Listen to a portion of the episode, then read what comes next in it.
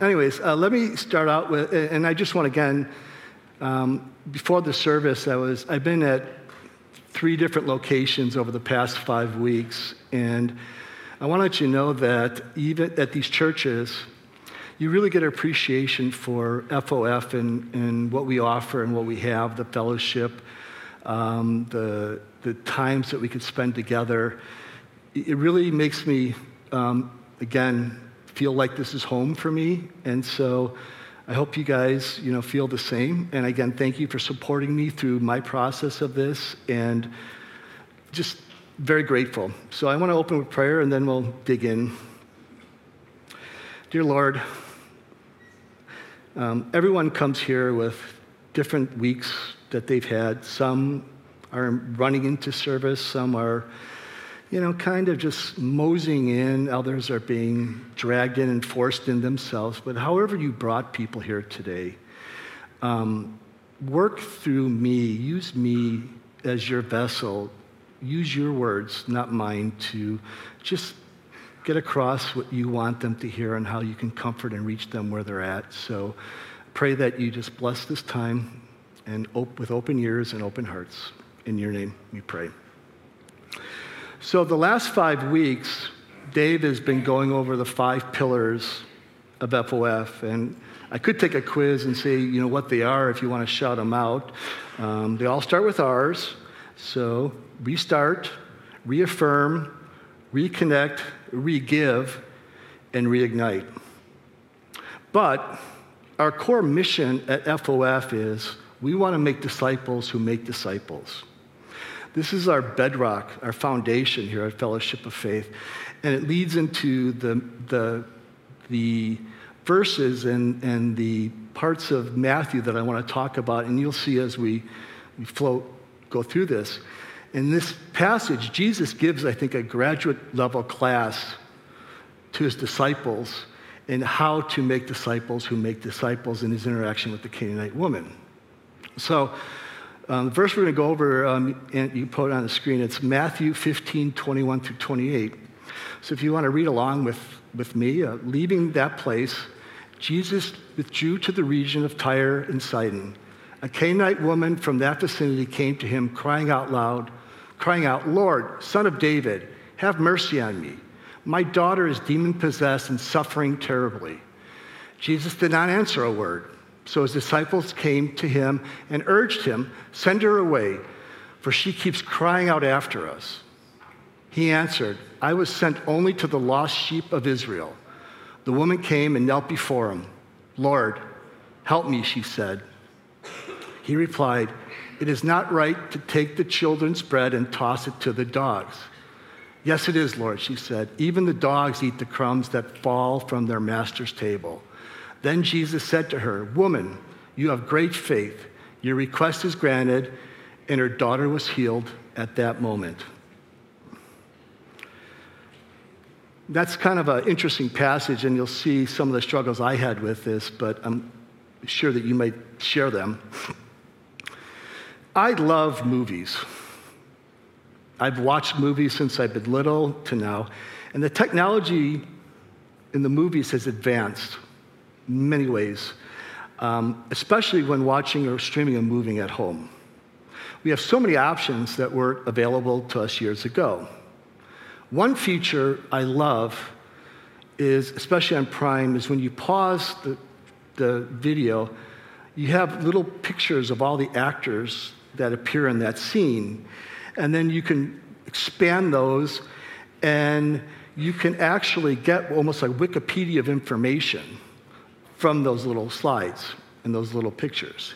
Um, it is helpful for me because inevitably, you know, I recognize one of those actors or actresses that appeared, and I'm, you know, going, I, can't move on until I figure out what else I saw her in or him in, and it drives me figuring out. I don't know if that happens to you too, but it, maybe it's just me.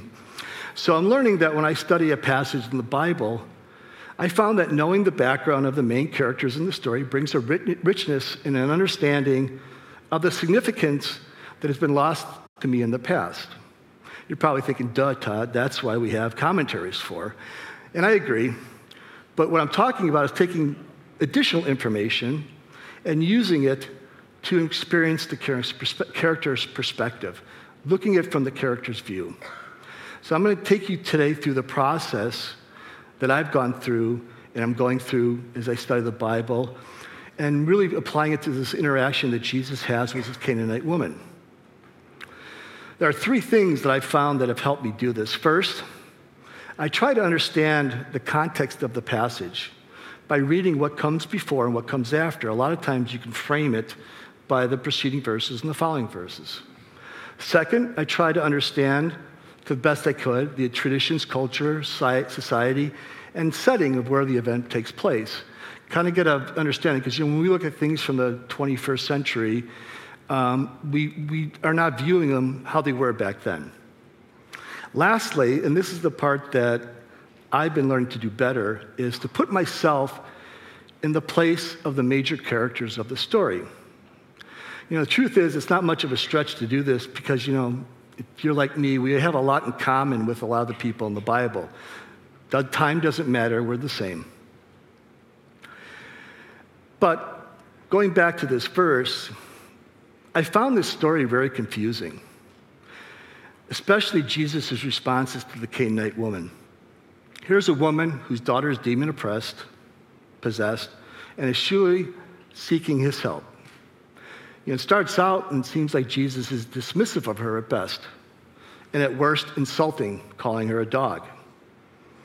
It was very uncomfortable to me because it seemed to go against everything that I thought I had understood about Jesus. Then, out of the blue, he commends, commends her for her faith and heals her daughter. This is the Jesus I know. Comfort level returns to green. I sit back, I'm cool. But the warning bells start going off in the back of my head. I realize I'm missing something, and it's important. And I'm going to get to that later, but it triggered me. As I mentioned, the first two things I try to understand is the context of the passage by reading what comes before and after the verses I'm studying in the traditions, culture, society, and the setting where the event takes place. To do that, you go back to the beginning of chapter 15, you find that Jesus is debating with the Pharisees. As was typical of one of these interactions, they were pointing out a small infraction of the rules that Jesus and his disciples had violated. In this case, it had to do with the disciples not washing their hands before eating. You can all pause, moms out there. Um, they're arguing that his disciples are breaking the traditions and rituals. Although, from a hygienic standpoint, this is a good practice. There's no basis for this practice in the Old Testament scriptures, though, I guess I wish I knew this when I was growing up and my mom told me to wash hands before dinner. And mom, the Old Testament doesn't say anything about it, so I don't need to do it. so the Pharisees were looking this tradition as a religious duty to emphasize their spiritual purity and spiritual superiority to Jesus.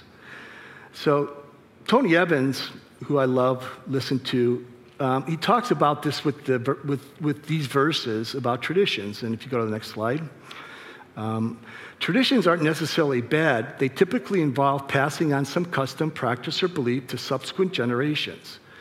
God even provided Israel with many tradi- traditions to follow as part of his law and sacrificial system. But the problem with traditions comes in when they invalidate, cover up, or camouflage or negate the Word of God. When you replace Scripture with something of your own invention, you're wasting your time in worship on Sunday. And isn't that the truth? So, um, Jesus, in his counter as part of this, he challenges, he sees what the Pharisees are trying to do and counters them with Mosaic law and honoring your parents. And although to me, it seemed like this interaction was very, very common, similar to what they've done in the past.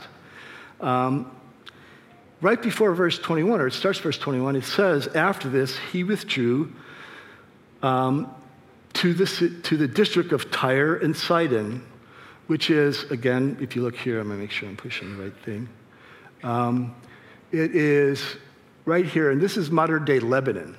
So, where Jesus was at, he was in this region, and so he went from here to there. Um, Tyre and Sidon have a rich history in the Old Testament. Isaiah 23 and Ezekiel 28 devote whole chapters to these cities. They are brought up again in Joel chapter 13, verses 4 through 8.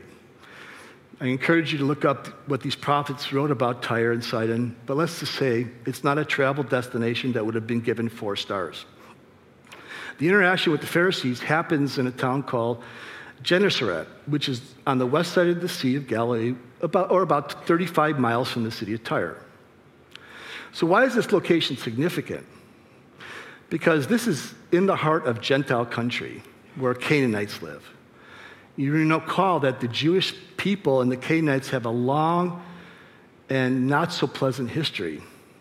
In Deuteronomy, verse, Deuteronomy 20, verse 16, actually, God told the Israelites to wipe the Canaanites from the face of the earth. So I can understand that little conflict going on there. You know, this isn't some disagreement over, over whether Chicago deep dish pizza is better than New York style pizza, or the animosity between the fans of the Cubs and the Sox or even greater than the Bears Packer rivalry. These, there are centuries of bad blood between them, and it could have said that Jesus walked right into enemy territory. To give you an example of what type of people this area produces, we all remember Jezebel from the Old Testament. She is one of the major persons that come from this area. And one last fact, it's important to note that this is the only time in the Gospels in which Jesus' ministry happens outside of Jewish territory. Think about that. How bad did he want to get away from the Pharisees in that interaction that he just had that he would actually go into enemy territory? You know, if there's a positive side, if there was a probability of him being recognized, it was extremely small there. I've had some interactions at work that have been frustrating, but not enough for me to drive up to Green Bay and sit at a Green Bay Packer game. When Jesus retreated, Tyre is not a quaint city like Geneva, it's more like a place like Las Vegas. I think I had a good idea of all the background and what's going on here, but I wanted to move to my last point, which is put myself in the places of the major characters of the story. You think Jesus and his disciples entering into town brings back some memories of the black and white westerns my mom used to always watch. You know the scene. Dusty street, wood buildings on both sides, posts where a few horses are tied, their bushy tails swinging back and forth like furry pendulums, miniature tornadoes of dirt swirling in tumbleweeds rolling across the main strip seemingly dancing to a carnival of notes being played on the piano in the local saloon. People going about their day, making the best of their lives, not wanting any trouble in this obscure outpost of civilization. Then Jesus and his posse of 12 disciples walk into town. The noon sun beating down overhead, the woman who is casually fanning herself outside the saloon straightens up. Everyone comes to a halt. It was like the town was put on pause.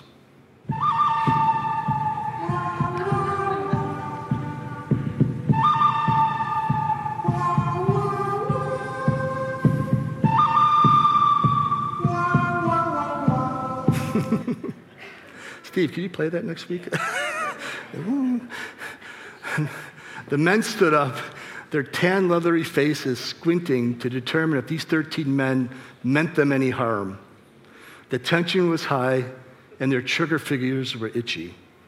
Then the silence is broken by a cry, and they see a woman, one of their own, running toward the strangers.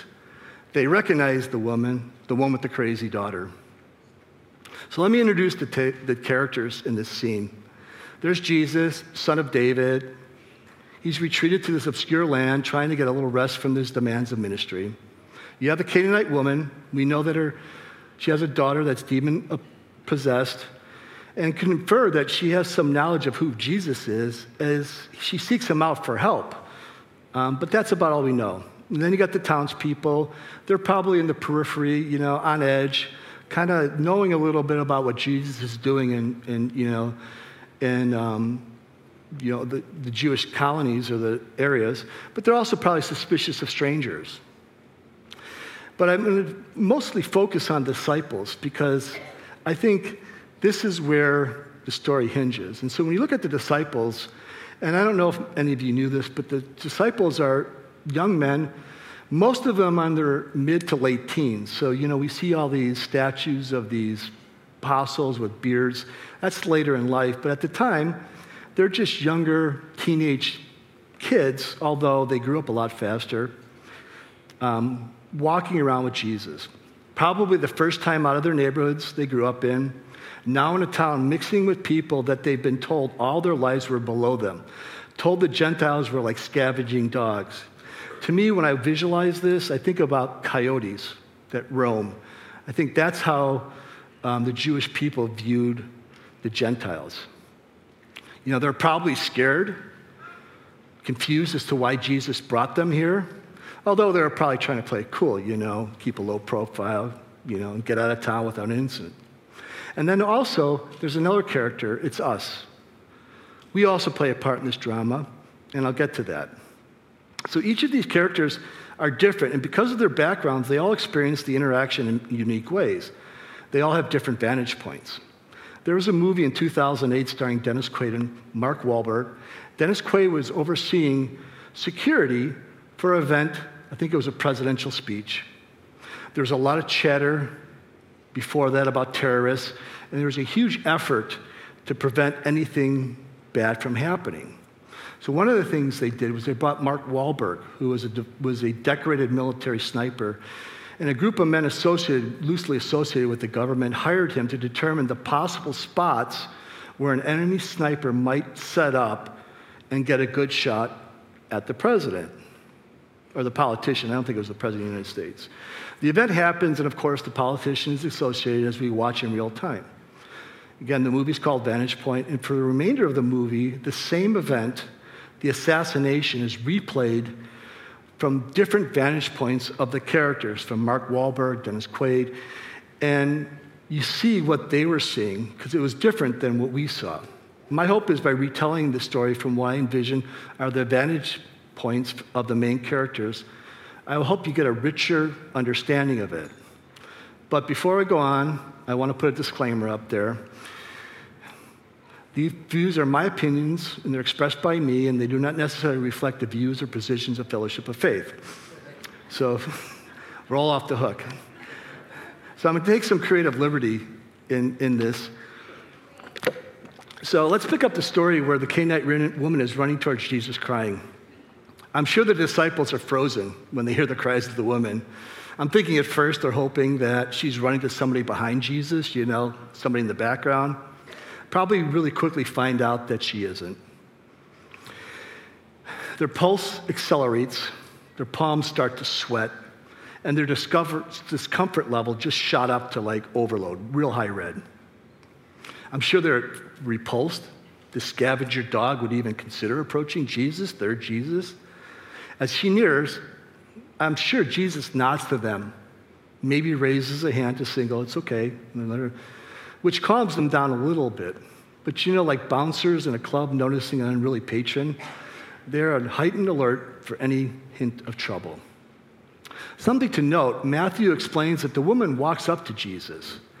This seems unusual to me since in all the gospel readings, Jesus is always followed by a crowd wherever he went. You know, people are struggling, elbowing to get close to him.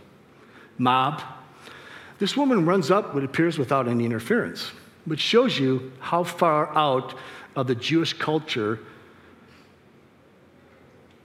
he and his disciples were. In the verses that follow the story, you read that Jesus is preaching to over 4,000 people. So when he goes back into the Jewish territory, he goes up with 4,000 people, which demonstrates that Jesus is very well known. But here in Gentile country, he's just a nobody, no one of importance. This is probably the last time he will be able to move around this freely for the rest of his life. When I was younger, I worked at the Rosemont Horizon, which now is the Allstate Arena, and I could kind of get a sense of what Jesus was in my observations, and I think I was the Canaanite woman in this story. Um, there was a boxing match. I was working in a concession stand. Before the fight started, all these celebrities are walking around, and you can see all the posses and all the people asking for autographs up to them. And I just finished a sale at my register, and I looked up, and Walter Payton was standing in my aisle. And many of you that grew up on the Bears long ago knew who Walter Payton is. Um, this was probably about 1981, pre Super Bowl shuffle, and the Bears weren't that great at the time, so really nothing's much changed. Um, but Sweetness was immensely popular. I'm going to try to think if you can guess who am I, a Packer or Bear fan, okay? Um, what shocked me was he was just standing at my counter. There was no one around him. No one seemed to recognize him. He was just another com- customer. So I'm thinking that's what Jesus is thinking in, in Tyre. He's just sitting around. No one knows him. Um, I remember he ordered a soft drink and a box of peanut M&Ms. Amazing memory. Um, I needed to go to the back to get the M&Ms because we don't keep the real stuff. We have the fake boxes up front and the real stuff's in the back. And so I mentioned to the stand leader, who was a big Bears fan, that Walter Payton was at my register. She gave a little yelp, grabbed a dog, hot dog, and brushed by me to, to the counter to ask him for his autograph. He graciously signed it, but the commotion started turning the heads. And the realization of who was standing there spread like wildfire through the crowd. He wasn't anonymous anymore. Walter quickly paid, gave me a not so happy look, and disappeared into the crowd before he was mobbed. Like this incident with Walter Payton, I'm sure some of the people of Tyre glanced over and looked at the commotion when the woman ran up to him. The disciples, like Walter, were like, "Oh, great! We just wanted to quietly pass through town, maybe pick up some M&Ms and get out of town without any incidents." Not only did she draw attention to them, but she also did the unthinkable. She addressed Jesus as the son of David. This to us doesn't seem like a big issue, but in that time, for a Gentile to address Jesus in this way was unthinkable. This would be equivalent to someone dressed head to toe in green and yellow Parker, Packer garb asking Walter Payton for an autograph or a picture. I can hear the collective sucking of the disciples' breath at this faux pas, looking at Jesus to see how he would react. Matthew writes that he did not answer her a word. The disciples probably let out a breath that they were holding since she came up and got in and started trying to hustle her out of the area. Not because Jesus had an issue with this, but they were probably feeling a little uncomfortable, a little exposed, and trying to avoid any big or additional commotion or confrontation from the people that were there. I think Jesus picks up on this discomfort and and responds to the woman, which pauses the disciples. The Gentiles weren't his mission, he came for the Jewish people. Can you hear the disciples sigh with relief after he said this? I'm sure they started trying to hustle Jesus back into the safety of Jews, Jewish territory, but the woman persisted. This time, she humbled herself, kneeling in front of him and addressing Jesus as Lord and asking for his help. I'm sure the people in the surrounding vicinity started to get curious at what was unfolding. Here was a woman kneeling in front of the man that they didn't know, wondering what this was all about. I'm sure some of the locals probably started to wander over to see what this was all about, knowing the woman and her history. This was probably the worst case scenario for the disciples. What they missed in this process was the woman's second request to Jesus. It was from the creature to him, her creator. It's what the next part that he says throws me for a loop. Jesus shoots down her third time, shoots her down a third time, and, and not only does he deny her, he kind of calls her a dog. And that really kind of threw me for a loop. Um, it seems so out of character of Jesus, doesn't it? But in one of the commentaries I wrote, read, dog really wasn't in the sense that we think of it today like lower than us. um, one of the commentaries said that it was like a lap dog, a little pet dog that sits on your lap. That's how Jesus addressed, that's what that word means. And I'm like, I don't think that explanation was any better, but I'm starting to think about Spartacus. is our brown and white cavalier. Cavaliers were bred to be lapdogs for royalty of England. Sparty was so cute. There's a picture of him. He had those big, beautiful brown eyes that can melt your heart. He loved snuggling, being petted for hours, and loved begging for food, scraps from the table. He was my wife's dog that she had when we met. Sparty loved sitting next to me because although I didn't feed him, I would rub his head for hours while watching a movie. The funny thing was that even though Sparty was sitting next to me, getting petted, his eyes never left my wife. He lived for the love of my wife, her, his master. In the same way, I realized I should live for the love of my master, God. My eyes always focused on him. Putting dog in this context is far from being an insult and is actually a term of endearment. And what I found amazing was that this Canaanite woman, a Gentile, eyes focused on Jesus, had a deeper understanding of who Jesus was than the Jewish theological, theological leaders that had read and expected his coming. Undeterred, she throws herself on his mercy by saying that she would be content with the few crumbs that fell from his, the table, his, his table, the master's table. I think Jesus' responses up to this point were actually probing to see the depth of her faith Jesus responds by saying, Woman, you're great, your faith is great. I'm sure all the disciples, they look frantically at each other, probably, what did he say? Then to cap it off, he heals the woman remotely. Unfortunately, the story ends here. I would have loved to be a fly on the wall of those conversations of the J- Jesus and, the, and his disciples walking back the three days that it took to get back to Jewish territories. It would have been interesting. You know, the Canaanite woman should remind you of someone else in the Old Testament Jacob. Jacob wrestled with God until God gave him what he wanted. The Canaanite woman wrestled with Jesus until she got what she wanted. As I mentioned earlier, there's a there in the hostile Gentile territory. I'm sure the Gentiles heard rumors of Jesus Jesus as evidenced by the Canaanite woman, but only in passing. Being that this is the first time Jesus was in Gentile territory, they probably didn't even know what he looked like, let alone cared about his work. Which begs the question how did the Canaanite woman know who Jesus was when she ran up to him? But I digress. That's a message for another time. Um, if Jesus, if as Jesus said, he wasn't there for the Gentiles, but the Jewish people, the only Jewish people present were his disciples. Remember, although we read this conversation in Matthew, Matthew's gospel wasn't recorded until about what experts estimate 70 AD, well after Jesus' death. Although Jesus never shied away from controversy, I'm sure the disciples weren't in a rush to recount their time in Tyre. Imagine the scandal and the blowback it would have caused, not only with the religious leaders, but with the Jewish people. I'm thinking this was a case of what happens in Tyre stays in Tyre. Not only for his disciples, this message was, but me. We are all disciples of Jesus. This story demonstrates how the Canaanite woman humbled herself to Jesus, throwing herself on his mercy, creation to creature. It's also a demonstration of persistence. This isn't the only time when Jesus rewards persistence.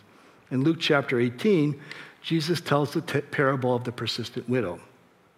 It's a lesson to me that I need to check my spirit as I pr- approach Jesus in prayer. Am I approaching him in faith as strong as the Canaanite woman? Am I persistent as she was, even if he doesn't respond? Are his lack of responses trying to probe me to a deeper faith?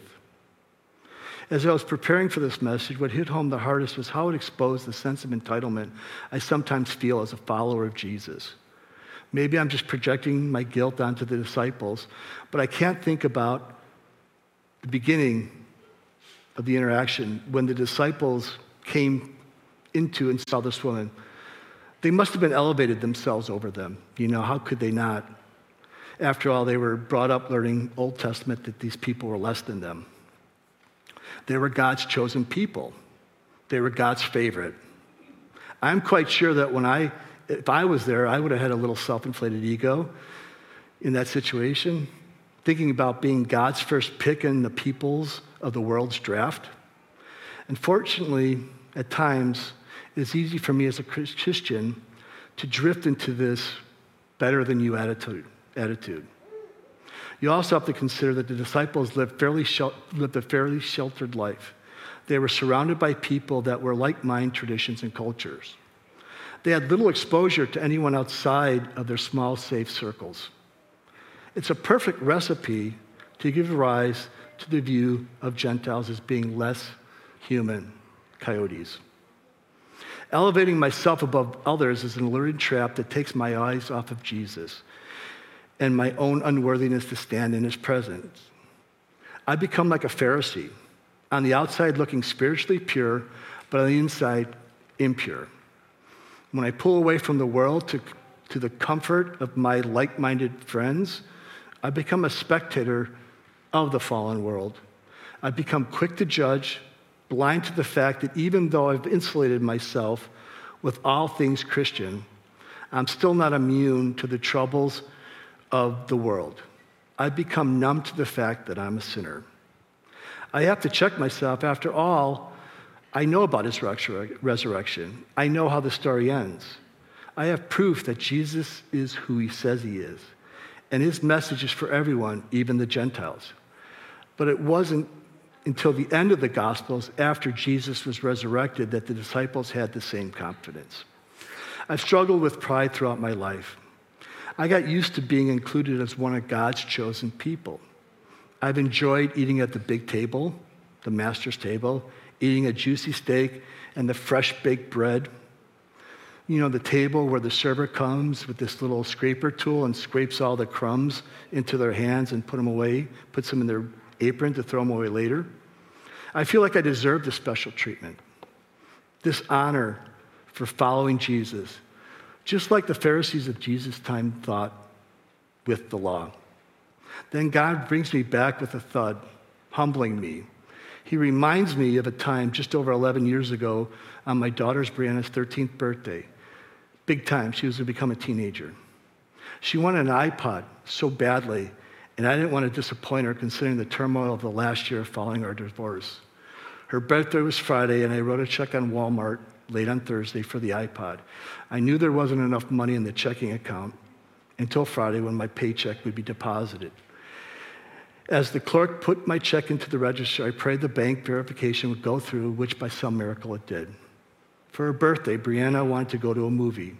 I'd taken the day off of work because I could only afford to take her and her siblings to the cheap matinee showing.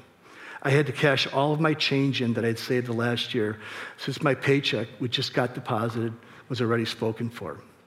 I had enough to take them to shake, Steak and Shake, a movie, and had a little, little spare change, just enough to buy a large popcorn that we all shared.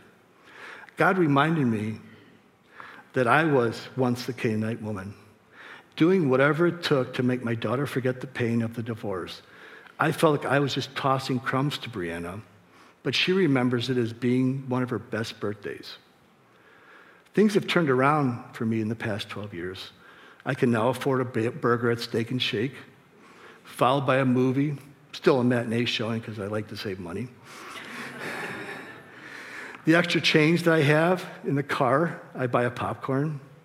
Today, I'm not the Canaanite woman anymore. My vantage point has changed. I am now, or maybe I should say, I need to be more like the disciples. We don't hear about the Canaanite woman or her daughter in any other place in the Bible, but we do her disciples. These same disciples, the ones that viewed the Gentiles as scavenger dogs, coyotes, returned to them after Jesus died as their equals without any hesitation, but with the confidence in the gospel message of salvation they brought. Their vantage point changed from theirs to Jesus's. And they ended up leading many of them to the Lord, including me and all of you. These disciples rid themselves of their biases, prejudices, and walked with people that had different background, practices, and religious beliefs. Just as I need to constantly be on guard from thinking like the pre cross disciples, being better than others, my life should be lived like the post resurrection apostles who spread the gospel to all the people without exceptions. After all, we are commanded by God to spread the gospel, not to the, just the people we have commonalities and are comfortable with, but to the people, to the one Jesus would leave us for the 99 to retrieve. The one I condescendingly say sometimes that they need to know Jesus. These people are different, they're strange. We don't have any shared experiences or align with any of their beliefs. The ones that make us uncomfortable or uneasy. I don't know about you, but I want to rejoice like angels in heaven when somebody I may have had difference with, differences with comes to the Lord, because I know that I was once that strange person that made people uncomfortable, and I had nothing in common with. These are the same people I now call my brothers and sisters, and we have Jesus in common. Lastly, I want to encourage you to be persistent in your prayers. If He doesn't answer, maybe it isn't the request, but the approach. Maybe I need to swallow my pride, step down from the main table, get on my knees, and approach Him again. I need to throw myself on His mercy and be content with His crumbs. Maybe I need to wrestle with Him like Jacob and the Canaanite woman did. In these verses that following this interaction, Jesus fed the multitudes with a few loaves of bread and a couple of fish and had so much left over that he could have fed many, many more. This is how God's economy works. What the world, what we would consider leftovers, throwaways, insignificant, he multiplies into a great abundance. I would rather have God's crumbs from his table than a banquet at any table anywhere else. I could live the rest of my life on the crumbs from God's table. At his table, we're all equal. If you bow your heads and pray. Thank you, Lord. This is struggles for me to just lower myself to the level I need to be in your eyes, to live off your crumbs to live off of you and off of your guidance and not my own. I pray that you help us all to reach out to people, the ones that are outside of our groups, the ones that may seem a little unusual or odd. You love them too. We're all equals at your table. I pray for all of us to have the strength, the courage, and the tenacity and persistence to do that. It's in your name we pray. Amen.